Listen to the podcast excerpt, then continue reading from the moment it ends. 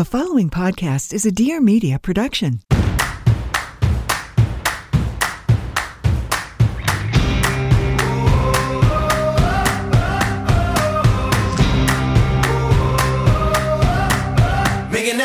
Welcome back to another episode of Trading Secrets. Today we are joined by entrepreneur turned reality TV and social media star. Dylan, I want you to know, me saying that almost made me want to throw up, but it's the truth. Dylan Barbour. Many of you know Dylan from his time on The Bachelorette and Bachelor in Paradise, where he met his now fiance, Hannah Godwin.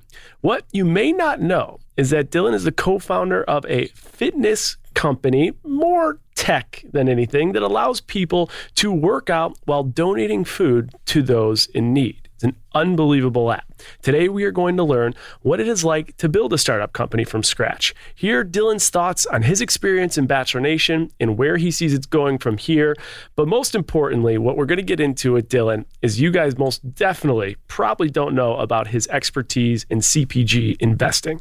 He's a brilliant investor, sophisticated, deep acumen, probably one of the most in the Bachelor franchise, and we're getting into that. Dylan, thank you so much for being on Trading Secrets. Thanks for having me, man. That was uh the first half of the intro was pretty brutal. The second half was good. What the brutal part? That was um, being on The Bachelor, your engagement, The reality TV that you're a star. reality TV star. That's a Do you think you are a reality TV star? no. Why? Uh, yeah, it's a good question. You were the star of Paradise. One of one of many. We're all stars in our own right. but yeah, I don't know. I kind of like it seems like a fever dream. Okay. Do you have a good relationship with the show? Like when you look back on it, are you like that was amazing, it was great, or are you just indifferent? I had a great time, like obviously, but I think my I don't know, there was like a six month span post show where I was a little reckless.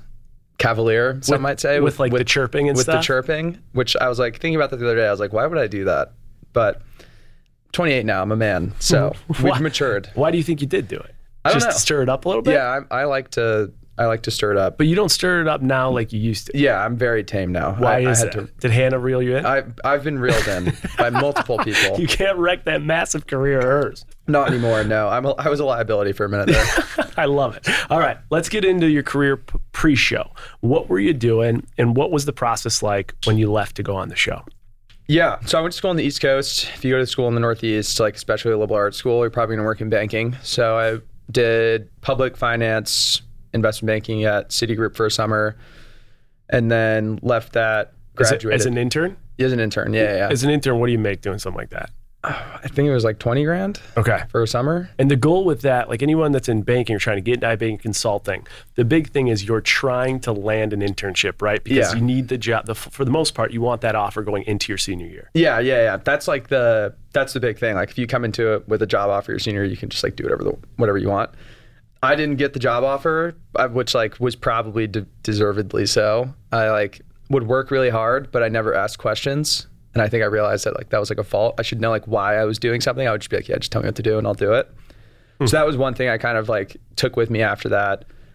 Question on that. Yeah. The people that did get the offer, I'm just curious. Citigroup going to your senior year, how much were they getting offered and were there signing bonuses? Uh, it's six figures, I think, to start, and then I think around like maybe like a ten to twenty grand signing bonus. Okay, but cool. then you have to pay it back if you leave after a year. Gotcha. Or w- within a year. Okay. That dangling carrot's always there in big corporate. Yeah, pretty brutal. But then, yeah, so I, I graduated. Banking's like pretty intense. If anybody's done it, you work till like 1 a.m. I feel like, and you have no social life. So I didn't want to do that. I did private wealth management, which is like the polar opposite at Morgan Stanley. So it was super tame. I would have like nothing to do come like three o'clock, and so I would like go home, take a nap, wake up, study for the CFA because I was like I'm, I need to be challenged in some capacity, and then like work out for two and a half hours, and then just go to sleep and do it all over again. Wealth management in New York City or where are we working? Uh, I worked in Palo Alto, lived in North Beach, in San okay. Francisco. Okay. Gotcha. So San Fran. And so how old are you at this time?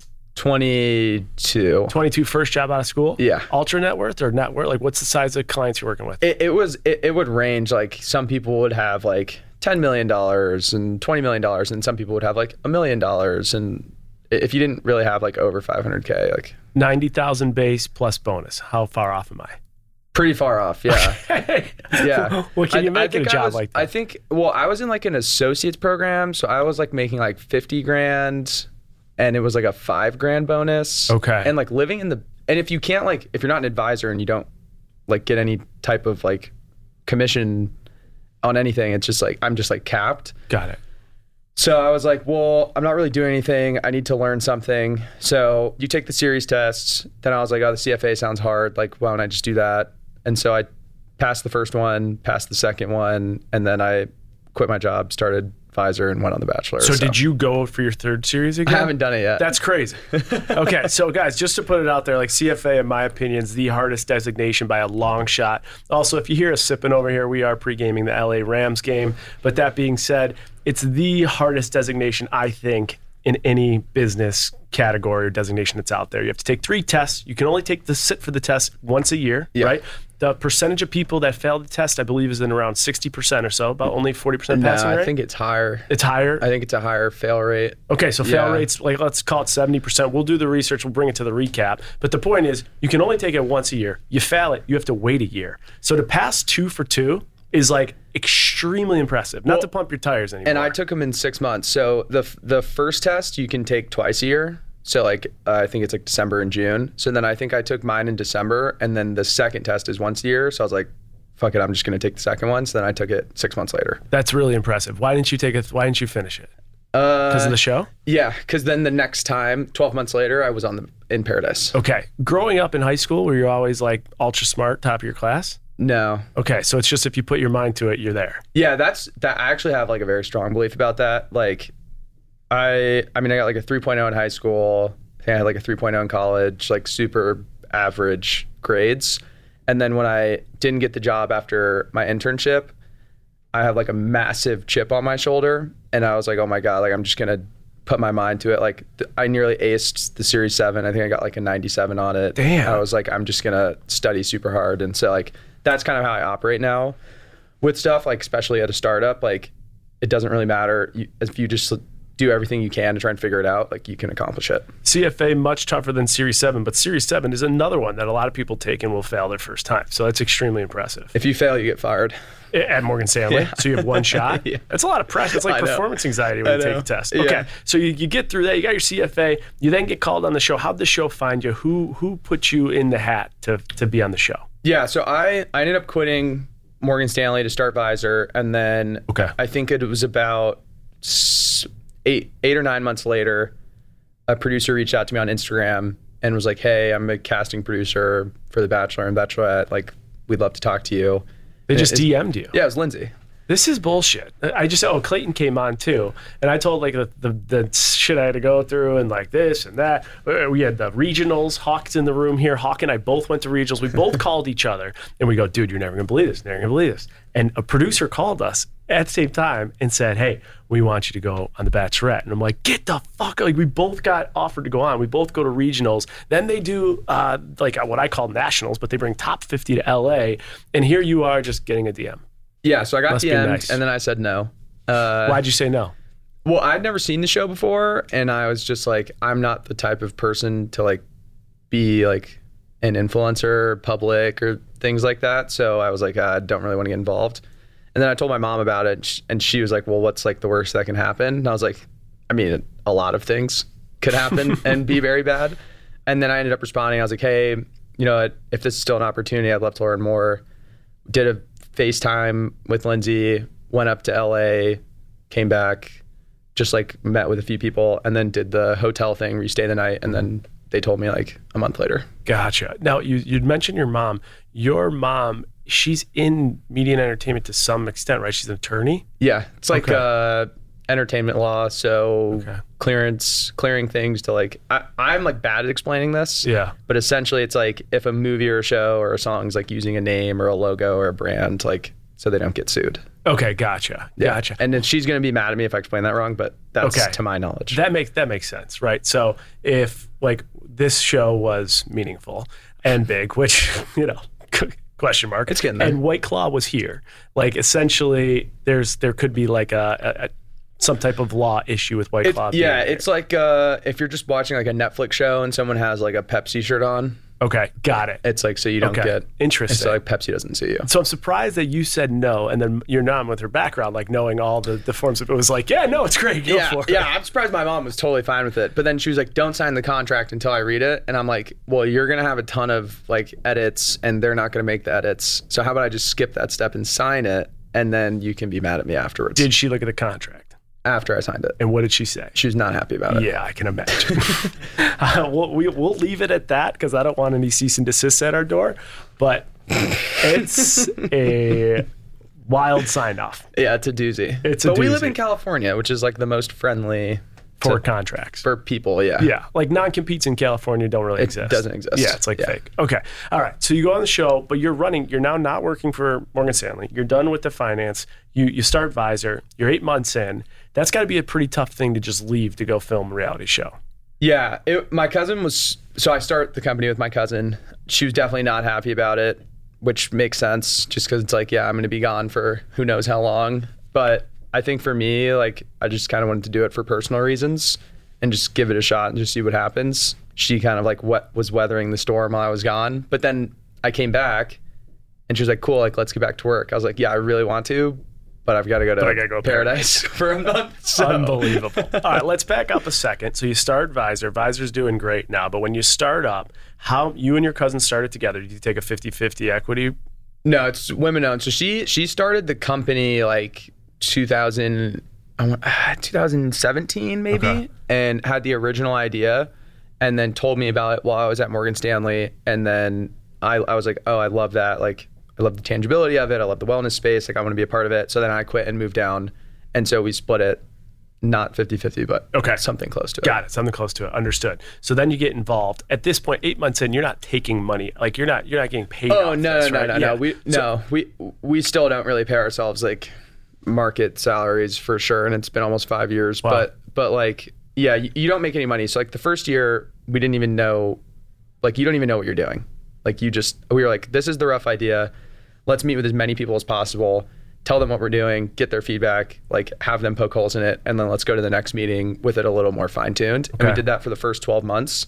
We didn't even have an app. We just like Sam designed the screens and we put them in a clickable prototype and we'd be like, hey, the app's gonna be ready in two weeks. Can you give us feedback? It was ready like 14 months later. But that sounds right. uh, yeah, so that, so we just met with like probably three or 400 people the first year. We would just drive all over San Diego, just like asking people, doing customer interviews, and just trying to figure out like what the hell we were doing. Okay, and your app is pretty intensive, but I think the number one question I get about apps in the range is just all over the place. What does it cost to get an app built like that? Yeah, it, it depends. So I think firms are like way too expensive. So if you go to like a contracting firm, we went to somebody and they said like bare minimum 150 grand, which Okay. is pretty high. A lot of that like you can you can cut down if you do design. So like since we designed the screens and did the wireframe and was like when you click this button it goes to this page, like all they had to really do was connect it. We we got a contractor to do it for like 20 grand Oh, nice. but it was it i mean mvps like we had to tear it all down eventually Yeah, but okay. but uh yeah like to get started like you could use figma use InVision to do the screens and the wireframe and then find somebody to just like connect it Okay, so it worked out obviously when you went on the show because you come back, you then have some following, so you could bring more attention to the app. At any point, though, is your cousin, and, I, and I'm asking this because of my experience with my bosses, like the big question: Are you going to get fired? Like, did your even though your family, did your cousin at all say like, I don't know, like this could really hurt the business, and did you almost think about not going because of that? yeah no i never thought about not going Okay. uh, but but it was like always a chance like we're like yeah i mean if i go on and just like hated by the entire world and that just like completely kills the business and i'll have to disassociate myself and like that was definitely a risk i obviously knew that wasn't going to happen so yeah it ended up working out but like the goal of going on was never really to promote the app like actually right when right before i went on we actually restricted the app to people only in san diego Interesting. Why? we just like did, it wasn't like ready to be Okay. seen at all. Okay, still like it. still like we're working on it. It's getting better. I mean, the, the, the company itself is is not really a wellness app anymore. It's like I, we equate it to like Amazon for the health and wellness space, to where Amazon has multiple products, right? They've got AWS, they've got Amazon streaming, they've got their marketplace. Like we're in a similar boat to where we've got our incentive app. We've got this like really interesting tool that we're about to launch next month that is kind of like a way for people to just try healthy brands. And then we're about to launch like a corporate wellness kind of modification of the app that is today. So like partner with insurance and companies like an employee wellness tool and things like that. So we have like multiple products and then mm-hmm. the app is kind of like the first one that we did. Okay, so the the the epicenter of this app is people go work out, they log their workouts, and it's giving back to charity. But with that, you're obviously bringing users, you're bringing the brands that are giving back to the charity, you're bringing charity. So with that app center, you're then building off the blocks to do all these other things. Yeah, so it's like the the core function of it. Like we built out of behavioral economics. We part we partnered with the number one behavioral economics kind of like professor, researcher, just like guy. He's the man. Okay. Turns out he's based in San Diego. Helped him, or we partnered with him. We helped like kind of underpin the incentive model with his research. So a daily pro social reward of donating a meal, and then a weekly long term personal reward, which is like when you donate, you earn points and can redeem them for free products traditionally it was restaurants. We've now launched groceries. Now people can get free groceries at like Walmart, Kroger, places like that. Cool. Okay. Obviously, after the show, you've had a lot of monetary success. So has Hannah. But one of the questions I got to ask before we move in on the timeline is I think people hear this and say, okay, eight months, you're taking a salary that's under market value, or you're not taking much money. And people out there, like, they want to start doing something like this, but they can't afford it just because of the cost. What is your suggestion to them? And were there any tips that you have that allowed you to do that? Besides raise money? Both are good. Yeah. I mean, it, it's really hard to start a business and not raise money.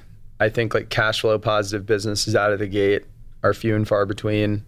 So, especially like tech, like that's a super like tech debt is a real thing where you have to just like pay a ton up front to get the tech to the point to where it starts like flipping and becoming a cash flow positive asset. But yeah, it, it's really just like I don't know if you listen to how I built this, but every single story is the same. They work a full time job, they figure out something they're super passionate about, and then there's that like inflection point of am I going to go do this full time and use my life savings to figure it out, or am I just going to like stay at my job and let this idea die?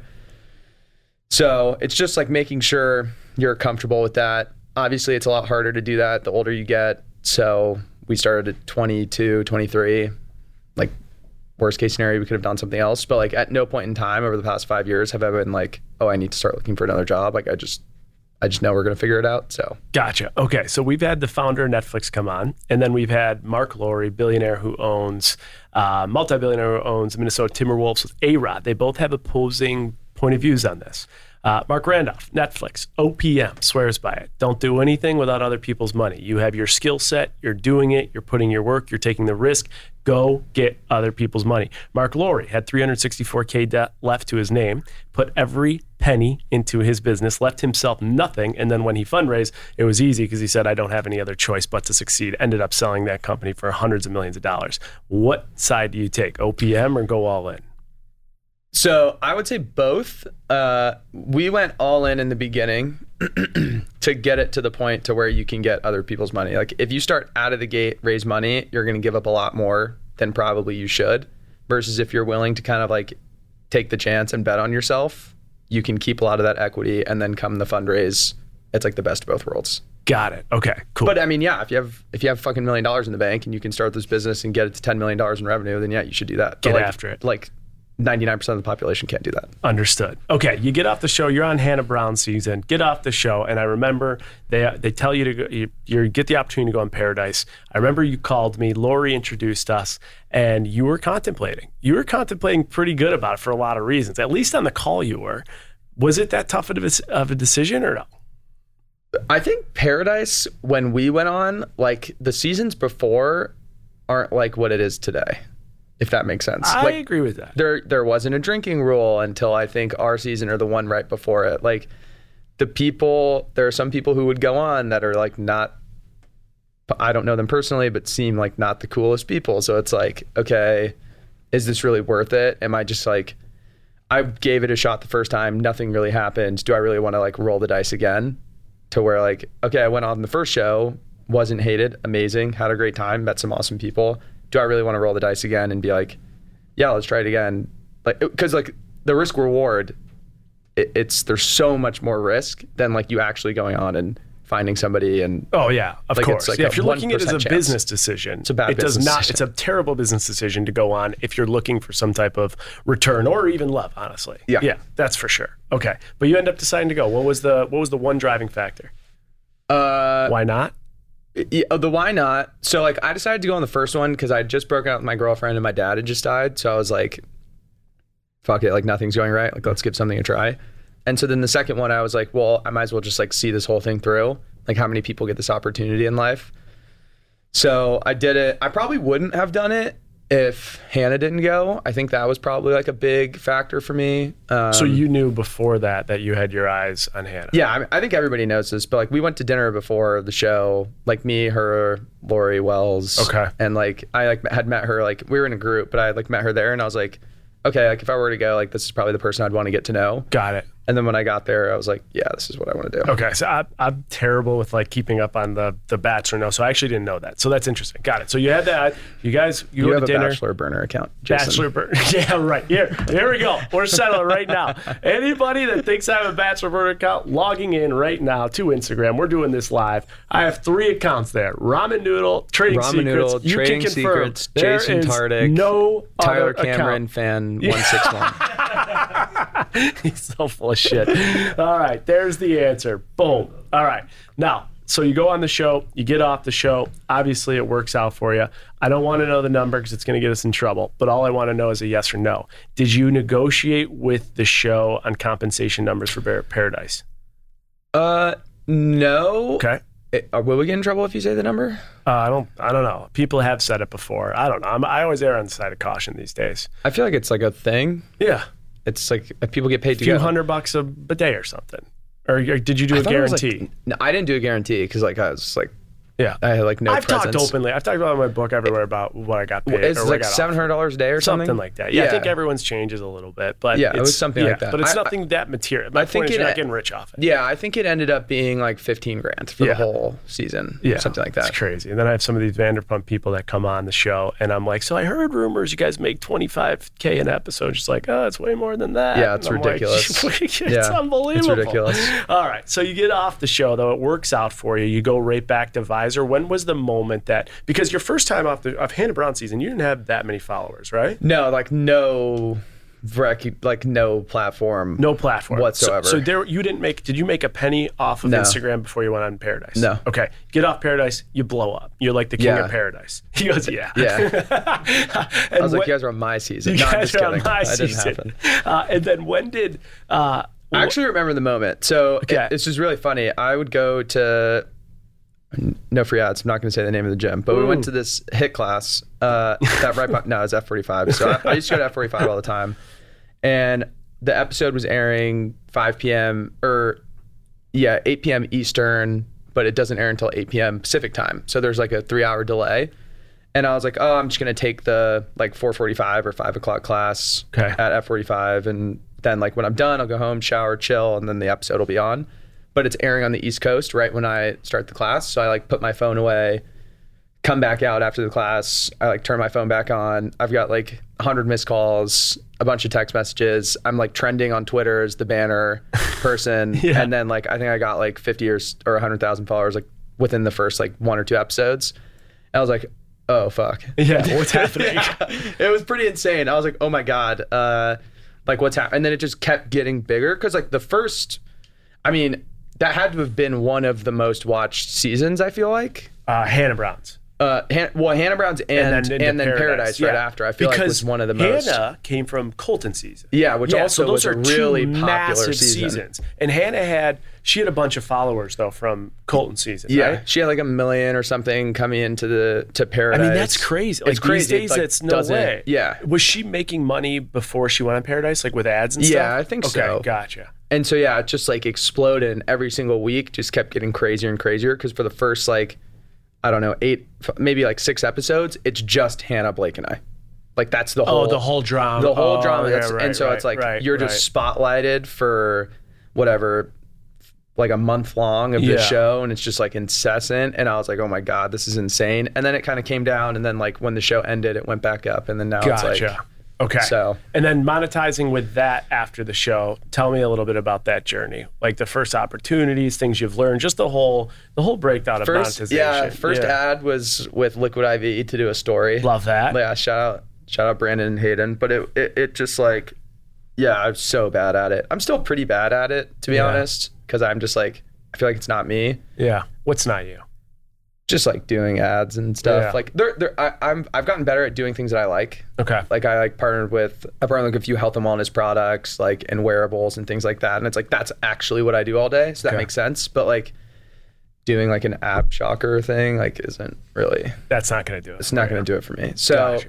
yeah, it's super interesting. Like you're you're it, this was three years ago now. There's just so much money in influencer marketing that Crazy. It's and like I work with the brands that Paid Oh, that these paid people. these people, Yeah, and we're I'm gonna like- get into that. and I'm like, oh my god, like there's just so much money and like one of the new products that we're launching for Vizer next next year is like something to actually enable tracking for these things. Like when you're a food and beverage brand and you partner with an influencer that you just launched in Walmart, you have no way of tracking how many people went in and bought your product. Versus now we're about to launch something that will let you do that. Oh, so you're saying if you are promoting a, s- you're promoting some type of CPG, or so you're promoting some type of something, and you're saying you're not directing them directly to the link, you're actually sending them to a retail store. There's no way to track it. No way to track it. Gotcha. And It's so that- impossible. and so then, what are you doing to do that? we're we're using like we have a point of sale integration and we're creating kind of like you can call them mobile offers that people can generate on their phone, walk in, scan them at checkout, and so you know they came exactly from this ad. But you do agree, especially as an investor in some of these companies, which we'll get to, you do agree that influencer marketing in general is probably one of the most optimized ways to put a. Ooh, What are you- giving me a look. Where are you going? Put a product in front of people for the most efficient way. Uh, yes, I guess. I think it's overpriced. Okay. Like I, I actually like. I think macro influencing is on its last legs, and I think like people really want like micro, hyper engaged communities. Yep. But like, where are you going to get a five dollar CPM by like you work with an influencer, you pay them ten grand, they get I don't know hundred thousand views or five hundred thousand story views. Like that's a pretty good deal. That's pretty good. Yeah. If that's all you care about. What's the alternative? if that's all you care about Yeah. versus like Instagram and Facebook, the iOS update. It's like impo- like acquisition costs are like fifty dollars and higher, which is not sustainable. Yeah, that's not sustainable. But yeah, if you're looking for impressions, I don't know that there's a cheaper way to get it. yeah. It's just like, are there followers in India? Like, in your product's based in the U.S. Like, how can you? How can you out- convert that? Yeah, So like, like getting more detailed with the analytics. Yeah, so- yeah. I would say that we're seeing, especially CPG companies, are getting so much more efficient with the way that they are doing influencer marketing. And there are companies out there like, I mean, I'll throw a couple up, like a Beam CBD, right? Like Beam's doing well. Beam's doing well. They Beam's are well. some of the toughest negotiators when it comes to influencer marketing, and Beam's that's what you're seeing. You're seeing a lot of these companies do really well with how they're negotiating. Well, the, the big companies like have just an ungodly amount of money to throw at it. Yeah, like yeah. insane. And, like and the, you were talking like Fortune 500s. Yeah, yeah, yeah, the big companies, and it's much cheaper than a five. I just looked up yesterday. ad or something. Six point five million for a thirty second commercial for Super Bowl. Yeah. This Super Bowl coming up. yeah, So it- why? yeah, but like if you're saying 100 million people are going to watch that, and then someone who's going to put up a million dollars, a million impressions on a post, who's going to take it for 25, 35 grand, it's a no brainer. You'll take it all day. All day. And what I think a lot of brands will start doing next year is just paying people for content and less about their following an audience and just saying like you're a good content creator. It's actually super time consuming for me to go film and take photos and all this stuff. Hundred. So like. I'll buy this content and I'll pay you an extra 15 grand for me to have 12 months usage and just boost it all over social media. Well, I've talked to some CMOs, and what they're doing is the other thing too in social media for anyone out there doesn't know is you'll you'll get that the deal right, 50k for a post, it's a one-off, but then you do one, you're done, and you'll never see them again. They're, I hear what they're trying to do is a lot of influencers are trying to sustain like like what can I make this year? So companies will say we'll put you on a retainer. Like three, five K a month. You Uh-huh. don't post it, don't touch it. Just create the content for our page. Yeah. And then they have their entire social media outsourced. We paid a girl thousand dollars a month to post on TikTok for us. Interesting. It- it's it's such a good deal. Like for a brand to pay somebody, call it five grand a month, and they give you twenty pieces of content that you can like white label and boost and all this stuff. It's so worth it. Got it. Unbelievable. Okay, with you influencing social media in general, have you made a pretty good amount of money doing it, or are you just like, I'm done with this? I mean, yeah, the, the, like, it's it's pretty awesome. Like sometimes I'm like, oh my god, I can't believe I like get to do this. So I definitely feel very lucky. But I just take essentially every dollar and invest it in and like food and beverage, like high risk CPG brands. Okay, so the money that comes in from influencing, you take every dollar, put into high risk. Pretty much, CPG. yeah. Okay, I just let it ride. Let's talk about that. Time's taking. You take the money in. Liquid IV. I'm making this up. Not say, but they, let's say they pay eight grand for a story. They pay you eight grand. You got eight k. You go put it into investment. What type of criteria are you looking for when you invest into a small company? Yeah, so I usually do like 10 to 50 grand, somewhere in there. It depends on the terms of the deal. Like I want to get at least a tenth of a percent, like at a bare minimum. I've done a few where I didn't do that. Like I kind of want to stick to my like moving forward. I kind of want to stick to that kind of like thought process. But yeah, I, I look for the brand. Like, is this a cool brand? Is this something people would want to post about just organically and and see?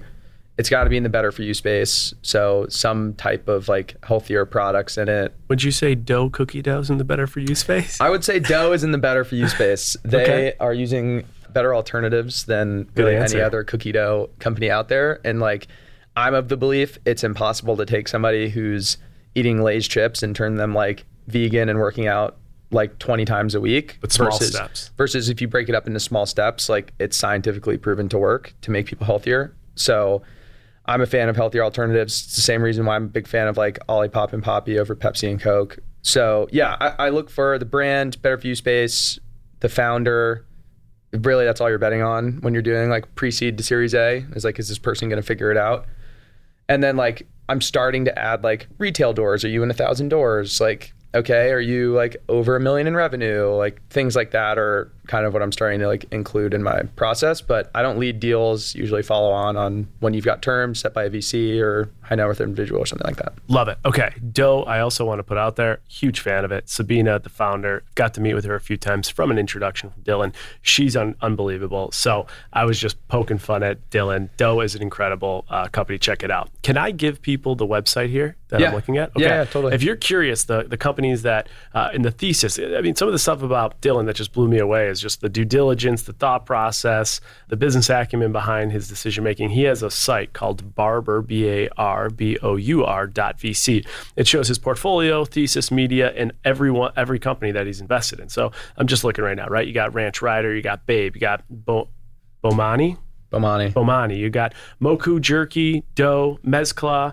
You have Chubby. You have, I mean, there's a ton. Dream Pops, uh, Honeycomb. There's a ton of them in Yeah, here, right? So I've so, done 15. I think I've done like 10 in the past year. so you're at least, if it's 10K, 15, you're at least 1.5 in on this stuff. Uh, if it's 10 to 50, 10 to 50k, I think I'm around like 500,000. Maybe more. 500,000. Okay. Somebody check me on my math. Oh, no, no, you're right. Okay. This is my fifth interview today. That was way off. Yeah, I was yeah. thinking 100K. I- I think- I think it's 10K. around- Okay. So around yeah, 500,000. around 500,000. When you're, so you had made a comment that you're not in, you're not investing into these companies like someone that's a high net worth investor. What are you doing different? Like in in Your- what sense? Your negotiating tactics, how to get in, how to not be part of a syndicate, yeah, how to yeah, get yeah. extra I, equity. I, I pretty much refuse to be part of a syndicate because they generally have fees and a carry, and I just think that's like, like for me in my position, I work with these people. I will not agree to that. If like somebody has zero connection to the space, maybe it makes sense to do a syndicate. Moving forward, I think I'm like super founder founder friendly because I'm a founder myself. I think like maybe if I assuming some percentage of these exit and I have cash to reinvest again, like I would probably be more like like harder negotiator in terms of like I can add a lot of value. So maybe doing some sort of like equity preference of putting in, you know, call it a one to one, 15 grand and getting an extra 15 grand and like advisory shares or something like that. Just because like I have a platform I can introduce to retailers, just like as another founder, connections in the space. And I just feel like I'm just so founder friendly that I'm like, hey, listen, like I just want to be along the ride and support. And if you can help me out in my journey too, then we can both win. So I love it. that's probably what I would do next time. Very cool. Have you, with your financial acumen and, and business acumen, I look at myself in the way I've kind of, Caitlin has taught me so much, but I'm able to help and advise a lot on this stuff. And uh, people will come to her with deals all the time and we'll take the calls together. Have you been able to help Hannah with this stuff? And she, has she got involved with some ste- seed investing? Hannah's in a few. Uh, yeah, I think she's in Ranch Rider, Bomani, and Moku, uh, and Doe now. So shout out Doe again. Yeah, Hannah. Hannah wants. She's like super smart. She's like, I don't want to over. Like I've probably over invested into CPG, but that's just like what I do all day. So I feel like I have a good idea on who may do well and who may Sure. not. But she like does influencing. She's launching her own personal company. She like has invested in seed brands. She wants to start like buying some rental properties and Airbnb. So she's like really smart about diversifying and like very proud of her for doing that.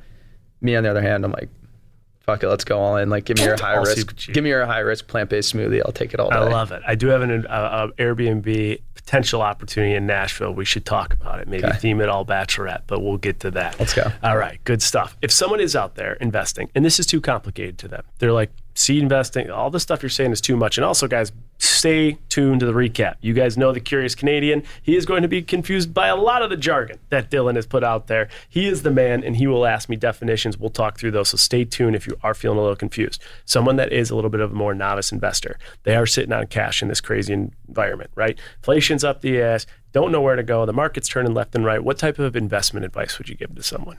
if I had money right now, I'd be buying real estate. So I think rates have come down. There was a period of time. There was a period of time there where in, investment rates were lower than personal rates. Like if you were to go buy a, a personal house and get a personal mortgage, like your rate could be like seven or eight percent, and the investment rate was six, which I thought was insane. So that's probably what I would be doing right now. I wouldn't invest in. I, I like yeah. I, again, I'm not an investment advisor. I think you like legally have to say that. Yeah, But, yeah, yeah, uh, yeah. I don't know. I, I really like real estate. That's probably the next thing I would do. Stay away from crypto. Okay, good, good Uh, advice. Yeah, stay away from crypto. But yeah, I mean, if you're interested in like investing in in consumer brands, like if we're gonna go into a recession, alcohol brands usually do well in a recession. Mm-hmm. So you can look up like on any WeFunder, AngelList, like any of those websites, and you can invest like as little as 500 bucks. Love it. Uh, so That's good advice. I, I also like being involved in the alcohol space. I think because, uh, like you said, it's a great hedge against uh, just the mayhem that's happening. It's definitely not cyclical. STZ is my favorite. Rochester, New York, Constellation Brands. Check them out. Again, not investment advice. Ranch Rider. Ranch Ride. hey, one day Constellation might buy Ranch Ride. They might. That'd be cool. Constellation, if you're listening, you totally should. And I have a funny Ranch Rider story. I'm sitting at the, uh, Caitlin and I are on the sidelines of the Green Bay Packers game, and all of a sudden, uh, a kid comes next to us. His girlfriend, I think at the time, I don't know if they're engaged or married, uh, was like, "Oh, fan of The Bachelor. What are you doing here? You're a Bills fan?" And I'm like, uh, "You know, Caitlin and I are like, no, no, we're we're just supporting. We have a good friend, whatever."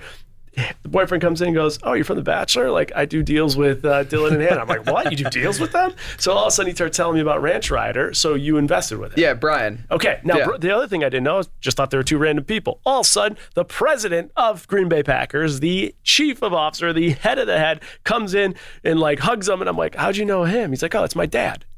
What? Yeah, his dad is the president of Green Bay Packers. I have to. How call, did you not put that together? I have to call this. yeah, that's we were on the we were on the field.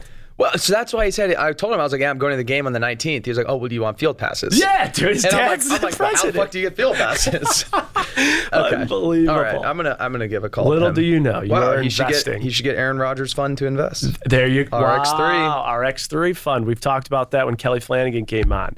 Holy smokes. All right, I want to quickly, we got to wrap up here soon. Vizer. I did see and read that in the early years of Vizer, you entered and won a startup competition and split a million dollar prize. Is that a fact? That's a fact. We should have won the full million, but we tied. What was this? 500,000. What was this competition? Uh, it's the Alliance Healthcare. to a, a great, a great foundation. Uh, they actually ended up investing into Vizer themselves, which was great. I think it was like right when I got back from Paradise. A week later, we were pitching in the final pitch competition. So that was a pretty wild experience. But basically, it's for companies that were forwarding the health kind of improvements in San Diego. And so we won because we were using behavioral science to like kind of underpin our incentive app to make people work out more and introduce them to healthy brands. That's cool. 500K. What'd you guys do with it? How'd you spend it? Got a table. Uh, no, I'm just kidding. Literally a conference room. yeah, yeah. No, we, um, yeah. I mean, we started to pay ourselves. I think we paid, our, pay ourselves like thirty grand a year or something like that. Hired our COO, hired a few more people, and it's just really like operating capital at that stage. That's pretty cool. Where does the company stand today? How are things going? Raising capital? How has the growth been? Yeah, it's pretty awesome. I mean, we're we're up to 14 people, and Wow. over and over five years, we've only raised a million and a half dollars. So we're That's impressive. super lean. Try to run the company off revenue. It's going really well. I mean, I I think 2023 is going to be an exciting year for us. I think we grew revenue a little over 200% from last year in another recession. Like it's so brutal. 2020 COVID shuts everything down. Yeah, how you go to the gym? 2021 still kind of like uh, this year sh- shit starts to pick up again. June everything shits the bed again, and then everyone's like super scared for 2023. So, but yeah, I mean, I, I think we're in a good spot. We, we don't really need to add that many more people to the team. We don't really need to like increase our burn a crazy amount. So it's just like, all right, the product's ready. Let's start getting some brands involved. Let's start making people healthier. There you go. The burn. That's another one. We'll talk about that. There's a lot of jargon here. We're going to talk about in the recap. Stay tuned. I got the last, and we'll, we'll, show you how to get the Vizer a wrap. Last question I got for you. I don't want dates. As a guy who always asks me, I could care less. But as a finance guy, I need to know. When you look at all this wedding stuff, right? right. When you, even I don't even know if you, I don't care Yeah, if you talk to a planner. I don't give a shit. right whatever. now. Whatever. Okay, so you're in the process, almost done. So you're Yeah. there. But talk to me about just your take on the cost of anything wedding and how you're managing as a numbers and finance guy. Yeah, it's ridiculous. It's nauseating. Yeah, it's overpriced. I, I was saying we should just tell people we're having an event and not tell them it's a wedding, and we'll probably get half off. So Shawn Johnson, Okay. uh, Andrew East, Yep. right, right, you know, Shawn, she told me what they did is that because she has a charity, she just told vendors when they met with them, it's for a charity event. Yeah. And she said the same exact product, the same exact things were coming in at one fifth of the cost. Yep. Just ridiculous. Yeah, it's we're we're we're trying to get like we so we know somebody who makes champagne. So I think we'll be able to get champagne. We know somebody who makes tequila. So I think we'll be able to get tequila. I've talked to a few beer brands. Think we'll be able to get some beer. Great. Don't have to pay for that. There's a lot of things you can get. There's a you're, lot- You're there's a probably few- to get it, but there's still There's a few things we can get, but it's there's still a lot of things you can't like, get though. Yeah, like I mean, uh, I mean, maybe you have a flower connection, but usually flowers no tough. flower Venue connection, connection. and if you do it abroad, it's different. If you do it in the U.S., it's different. So we're like managing that right now. All right, what does one person not know about Dylan and Hannah when it comes to business or career that might be interesting behind the scenes? Other than you're a gamer, we know you're a gamer. You're Yeah. not. Are you going to take that professionally? I wanted to stream for a minute there. You did? Yeah, for a minute, I was like, I should stream. I'm very funny. Have you? I'm very self-proclaimed. Self-proclaimed. No, I um, I did it for a little bit just for fun during COVID. I thought it was super interesting. I kind of wish I. It, it's just a time commitment and like a lot of the things I don't do because I have like a full-time job, which I think is probably the number one misconception is that people think I just like sit on my ass all day on social media. That's fair. Uh, so yeah, I, I would say that the thing that people don't know about us is like kind of our and like I would say the investment side is like something that not a lot of people know. And I'm super proud of it. I mean, I haven't I suffered from imposter syndrome as I'm sure a lot of founders do. So just like trying to figure out i- i- is what I'm doing right? Am I right? Am I smart enough? Am I good enough? Mm-hmm. Like that kind of thing nonstop. So yeah, just like I, I would say that the business side, Hannah launching her own company, like us trying to be like sustainable businesses outside of just doing sugar bear hair ads on Instagram. Yeah, I think that's well no said. offense to them, by the way. No, they're yeah, they've done very well for Yes. themselves.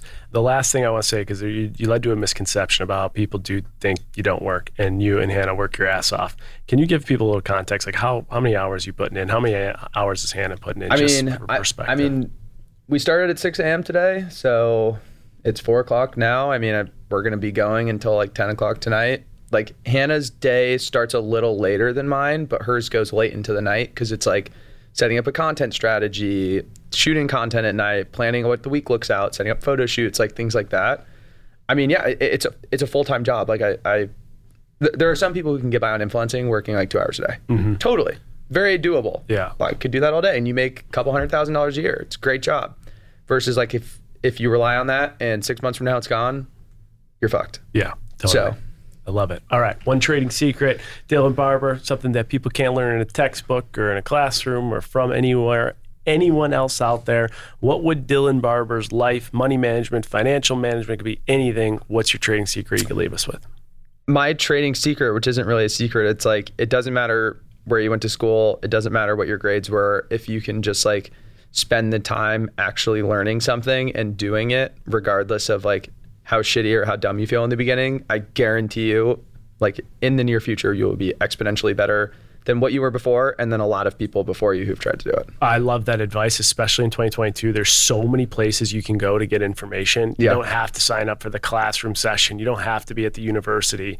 You can be a student of your own. And like you kind of had said, I wasn't the, you know, I wasn't the 4.0 student. I just really focused on this and had the best outcome. Yeah. I love it. Yeah. Awesome. Dylan, where can people find you and specifically Vizer app? If you haven't downloaded the Vizer app, where can people download it? It's on iOS and uh, Google Play. Just type in Vizer, should be the first thing that comes up. And for me, just Dylan Barbour on Instagram and the real DB Coop on TikTok and Twitter. The real DP. Co- You haven't changed that. no, I'll keep it. Still, I gotta let it of ride. You yeah, like that. yeah. And I'm Twitter blue, baby. Right, Nobody's Twi- taking my blue check. Twitter, Ah, Twitter Blue, Dylan Barbour, unbelievable. Guys, stay tuned. We're going to download the Vizer app. David's going to do it. I'm going to do it. We are going to re- do a full review. So you, that, I'm forcing you to listen to this, even though you don't want to. Please. Uh, very impressive, Dylan. Everything you've done through the show, outside the show, all the investing stuff. It's been a pleasure getting to know you, and congratulations on everything. It's truly, it's truly awesome. Thanks, man. Thanks for having me. Thanks for being on this episode of Trading Secrets.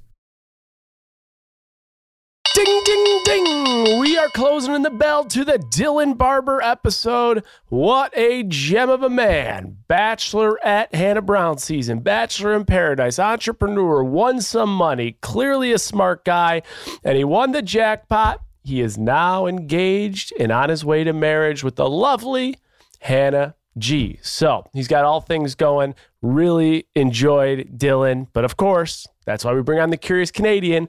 What are you thinking? What do you got? What questions are top of mind?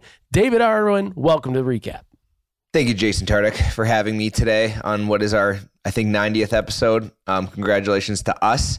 Uh, I'm going to say this. I think this episode was the trifecta episode. And what I mean by that is you could have three different groups of Trading Secrets listeners that listen to this. You could have people who tune in because they're Bachelor fans and you got a Bachelor alumni on the show. You could have people who are new to the podcast who probably heard some things and are really inspired and some things that completely went over their head. And they're going to have some loyal listeners who are like, you know what? I'm starting to see hear some familiar things. I'm starting to get a feel of what's going on. I'm really starting to see some things, maybe some tips, some tricks that I'm applying in my life or that I've thought about that Dylan touched on. So I think it was kind of that uh, triple threat, triple threat uh-huh. action from Dylan today. The triple threat. We love a good triple threat. I love a good triple threat. That's a beautiful thing. It is. And before we get, I know we're business. I know we're we're we're finance. But Yeah. anytime there's the pop culture aspect to an episode, I gotta, you know, my curiosities they peak up a little bit. The hairs on the back of the neck, you know, he alludes to something. I gotta bring it up. So I got a couple little questions and statements about his time on The Bachelor in Paradise. We'll get through this really quick. Number one, I nice little trading secret he didn't even know. I didn't know that he was kind of getting set up by Lori Kay before going for dinner with Hannah before the show even aired. Yeah, I, th- I think that leaked like around that time.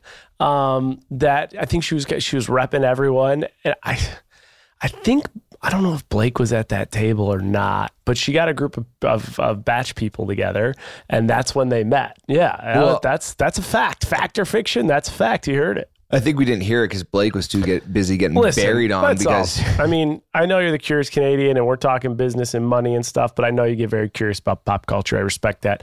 Uh, you know, listen, there's a lot of things. There's a lot of people talking before Paradise, right? I mean, Yes. that's just the reality of the situation.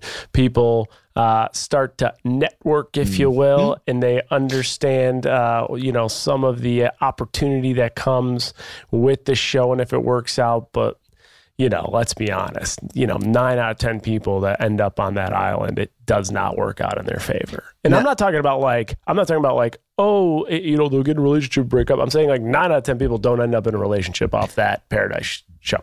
now you were fourth in inches from going on the show. Football reference Oh, yeah. means you're really really close. Um, how do you know how early people find out the cast, like when they get casted, or do they actually not know? Well, technically, you're not supposed to know, Right. right? Unless you're just chit chatting before. Okay, So you're only going to find out through, you know, either like an agent or, you know, you guys are like talking DMs and stuff like that. And you'd be surprised how quickly the gossip gets around. So I think in general, uh, a lot of people have an idea of who's going down to the beach before. And agents, right? Like, okay, I run a talent management company. They're going to try and talk to the clients they rep. They're going to say, hey, who do you know? Who should we be looking out for? You know, who's who's going to crush it out there? I'll go talk to my agencies and start pitching these people. So you got a lot of people that are curious because of love connection, and then there's a lot of people curious because of it brings it back to this podcast opportunity. do you think that they submit a list of people who they want to see at the beach? Because you always hear like on the show, like, oh, well, you know, so and so is one of the people I was hoping to see down there. Do you think they actually get to submit a list of like who would be your top three love interests? I mean, listen, the, you think about the strategy. The interest, the people that they pick have to be good TV. The people that they pick have to have good engagement. The people that they pick have to um, do things for ratings and move the needle. I do remember when I was deciding, I was like thinking about do I go this year or the following year at the time when I was single. We're talking 2018 people. And I do remember that I was told, your if you look at like oh my god bring it back trading secrets you look at like your stock value your stock value for paradise, just like that little world, is at the highest point right after your season. Yeah.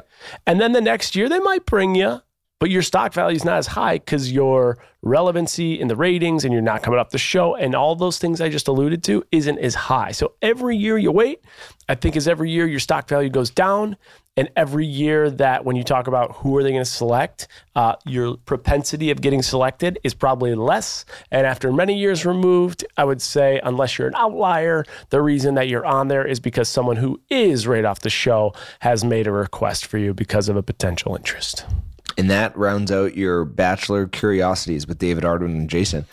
And these are all opinions, people. I don't need any more lawsuits. These are just opinions based on what I know. I never went down to that island. So, you know, take it for what it means. Well, I loved the fact that he wasn't shy about saying, I am not a reality TV star. I don't think he has anything that he wants to do with being known as a reality TV star. This guy and you share a little bit of similarities in the corporate banking world uh, when he fresh got out of college, but he's a, he's a stone cold entrepreneur. He kept saying Vizer, and I thought he was saying Pfizer at the start. Um, until I did some research on, on Vizer. I want to ask you a question though when it comes to an entrepreneur or it comes to starting something out of a passion project that he brought up and he referenced the podcast How I Built This, and he basically said, you know, everyone on How I Built This, which is a podcast that's you know basically goes into the detail of how people started their now super successful multi-million or billion dollar companies says everyone on how I built this had a nine to five job, and then with a passion idea, they eventually had to put their life savings into it and go into it full time, or else that idea goes to die. Now he said that matter of factly. Like that's the only way. And I know we probably have a lot of people listening to this podcast who find themselves in that nine to five with a passion idea that they want to take somewhere. I want to know, do you fully agree with them? Is it matter of fact you have to do that? Or what can you, what kind of light can you shed on just that whole, uh, you know, topic that you guys talked about and the way he said that? I was really curious about that. Okay, well, let me. I think you made a really good point. It's really interesting for people listening back home too. The whole idea of the matter of fact type statements. So I think in general, when you hear Dylan speak, he speaks with a lot of confidence. And there's probably a lot of things he said in this podcast that were very, this is how it is. And I've seen a lot of common denominators between most entrepreneurs and startups, and especially guys with finance backgrounds, um, and especially especially venture capital guys who invest, like the, he checks all his boxes it's very matter of fact speaking. It's funny when, when I go to a lunch and there's like a PE guy and a venture capital guy, an investment banker and an entrepreneur. Everyone's talking 100 million miles an hour, and this is how you're talking to the PE burner show and the blah blah blah. And it's like a matter of fact. It's very stone cold. It's like you're you're, you're saying things with such confidence and such stern uh, amount because that's what you have to do to make it. That's what you have to do to gain traction of investors. That's in the DNA. You can't help that. I mean, yes, 100 percent you can prove and show cases in which there were situations where someone was working full time and on the part time, they got it going and they worked it and they hustled it. They got some investors. They didn't put their life savings in. They grew the company to a position where cash flowed. They exited the company and made millions and millions of dollars. I guarantee you there are examples of that. I think what his point was is that your probability and success, your likelihood of success, if you want to be a legit entrepreneur, build a business, get the right investors, get it to a level where it can exit and exit at the point that's going to make you rich, the likelihood of success is much more probable if you do that. And I would stand by that statement if you go all in. And we heard it. We had someone on, Marc Lore, multi billionaire. What did he do? Just that, right? Put every penny he had, went all in. And most of the people that we do have that. So I'd say the uh, the like one standard, two standard deviations, the majority of people, that is the key ingredient. Interesting. No, it's true. We almost like he said in the episode, like I'm not a financial advisor. Like we have to say we're not life coaches. So uh, if you do end up quitting your job and pursuing something and doesn't work out, don't come after us. Um, but you got your hand up there, Jay. What do you got? The only thing I'll add to that is it really is dependent on the industry, right? Like if you're in a cash flow business where you're doing a service on the side and as a result, you know, you're freelancing website design, you'll make cash. No, you don't have to invest all your savings. But what he's to hardcore entrepreneurship where you are investing in big growth opportunities, you're going to have to put some skin in the game. You're going to have to raise money. You're going to have to go all in. So it does depend the type of business and uh, and really just the inner workings of how that company makes money and how much co- how much money that company needs to get to the level it needs to get to. Then that makes perfect sense. And kind of transitioning from Pfizer to kind of what everyone can do, which is personal investing. Sounds like he's pretty heavy into investing uh, into CPG. Ten to fifty thousand is kind of his sweet spot. Kind of funny to see how that. What's that? I got to ask you a question. Yeah, what you Uh, got? 10 to 50K as his sweet spot. He's investing in CPG. You, I don't think you even realized it. You just said that. Yeah, Like you're an investor. Like the curious Canadian is no longer curious. So Yeah. let me ask you Mhm. what, and you didn't ask me, what does CPG mean? Uh, so I think I know what it means. I didn't think Give you were going to put me on the spot. I think from listening to the episode, it kind of made me feel more confident. Is it consumer packaged goods? Yeah, look Oh, I'm fucking fire. look at this sharpshooter. Couple years in, he's literally a financial advisor. I mean- CPG, consumer packaged goods. That's like all your typical consumer goods. Like think like food items, like bars, makeup. You know, Mhm. like the dish detergent stuff like that. You nailed it. Wow, I had to stop you there because you were starting to speak like a venture capital guy. I was like, who is this guy? Well, I you know I coached my hockey team to a couple losses this weekend, so that's a big win for me. I needed that win. That, that's a huge win. It is it is kind of crazy though. That, you know that's his investing strategy. I know you have your investing strategy. You know one thing he did say is stay away from crypto. You know just hearing that now we're 90 episodes in, like how big was the crypto craze, the NFT craze in the first 25 episodes that we did? What a difference uh, two years can make. I mean, what a difference two years can make. I think he's probably saying that is just because the volatility of Yeah. it.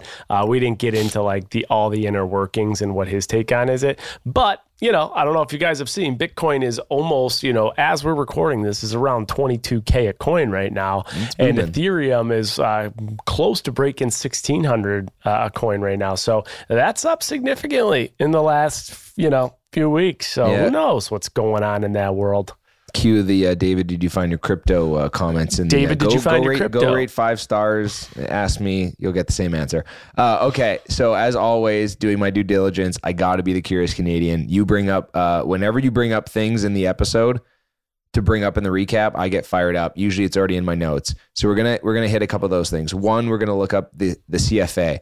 You guys touched on it a lot. It's you know sounds like an insanely hard thing to do just shed some light on that for the people at home. What exactly industry is uh, related to the CFA? Like you will be taking the CFA if you want to do what, and then what are the pass rates, um, et cetera, that go along with it. Okay, so it's a three part exam. We talked about that in Yep. the interview.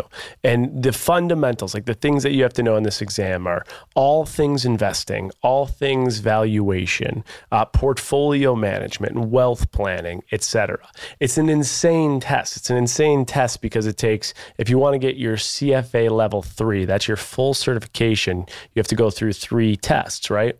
Uh, level one, level two, level three. You can only take it once a year, like we talked about. If you fail it, you have to wait a year. So if you look at uh, in 2022, the level one, there was only a 36% pass rate for level one. So you sit for level one, you study your ass off for it, you take it. Only th- 36% of people pass it and can take the level two the next year. You don't pass it, wait a year.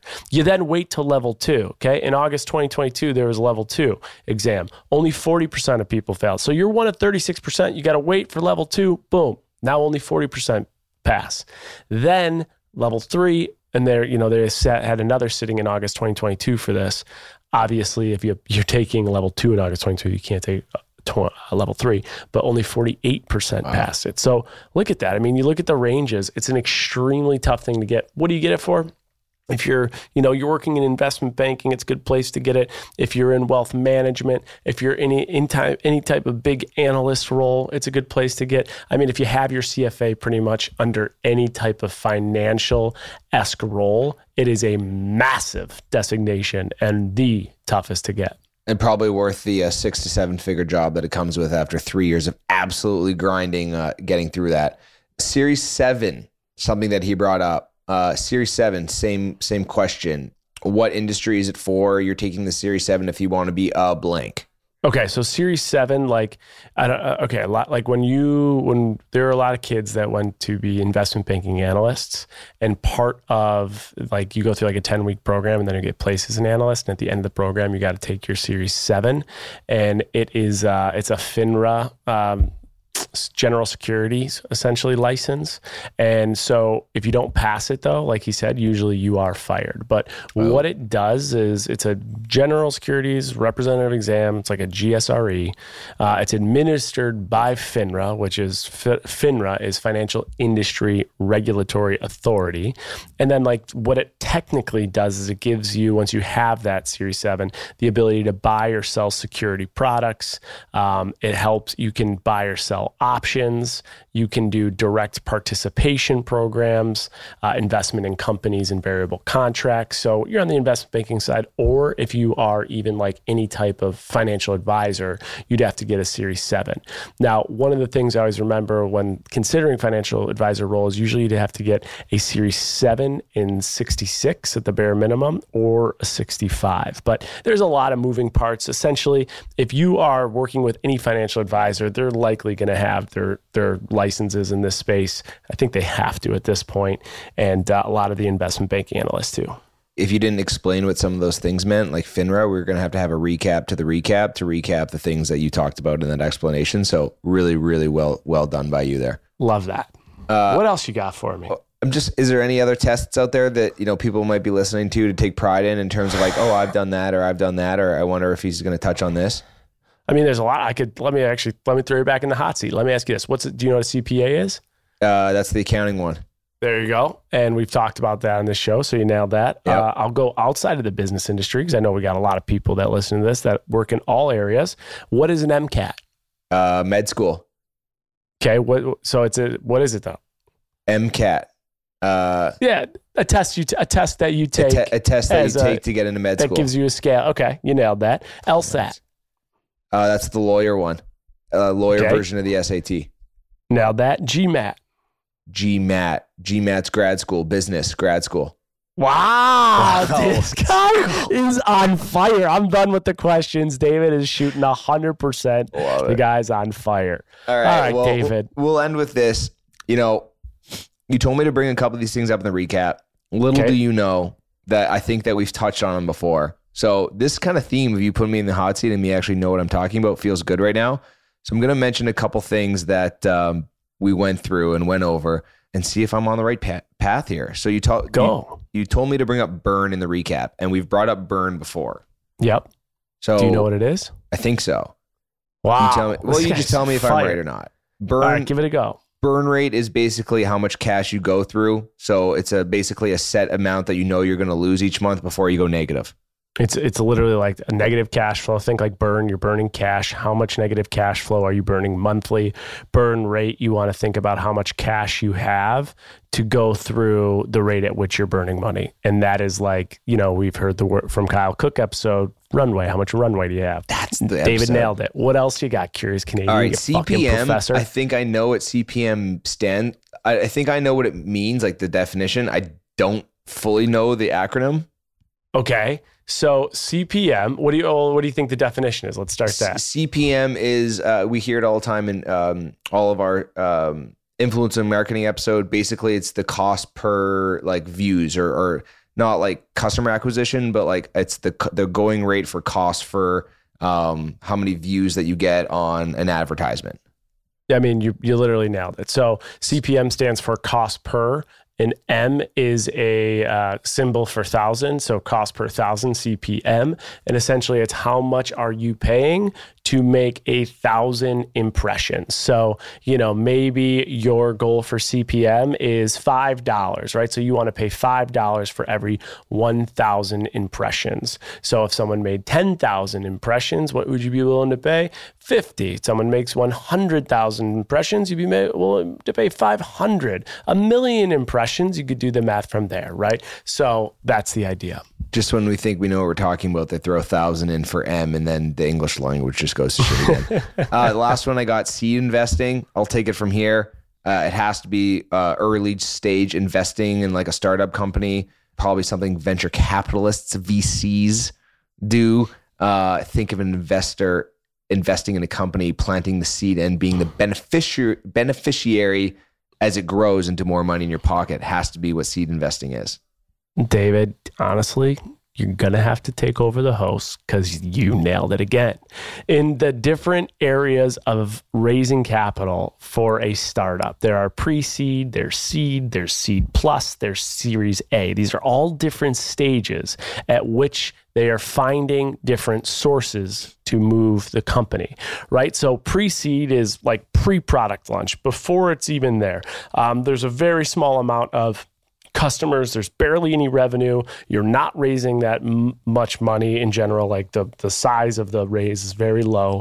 Usually friends, family, founders, accelerators, angels, there's a whole group. Then seed would be okay, you got a little revenue going. There's a little bit of evidence that the company's working. You're going to raise more. So if you're doing seed, maybe you'll do like you know 250,000 500,000 to 2 million and then you would move up from there as the company is growing. So think about it like you're planting the seed and it's slowly sprouting you nailed it. Those are different stages of raising money. David Ardoin, you might have to become the host of this podcast. You are learning, and hopefully, the money mafia back home. I hope you guys are fired up by the Curious Canadian because obviously he is taking in a lot. I'm very impressed, David. You got anything before we wrap it up? No, I just I just hope there's some listeners out there who have been with us since day one. Is like we're doing this these little games, like seeing if we know that are also like in their cars or wherever they're listening answering the questions and then hearing the answers with a little fist pump. Just a little fist pump Just at the end. Just a little fist pump for the kid. Before I know it, I think David is going to be investing. VC round CPG. Let's fucking go. Thank you guys for tuning into another episode of Trading Secrets. Remember to give us five stars. Money Mafia, you guys are the all time best. Five stars. Let us know what topics you want us to cover. Let us know what guests you want. We are right around that 90th episode. And let me tell you what, for that 100th episode, we got quite the guest. Kaitlyn Bristowe's coming on. It's going to be pandemonium. It's going to be pandemonium. David, anything before you go? No, I hope by this time next week when we're on, the Bills are still in the uh, playoffs. So go Bills. Go Bills. We will see you next Monday, hopefully, for another episode of Trading Secrets, one you can't afford to miss.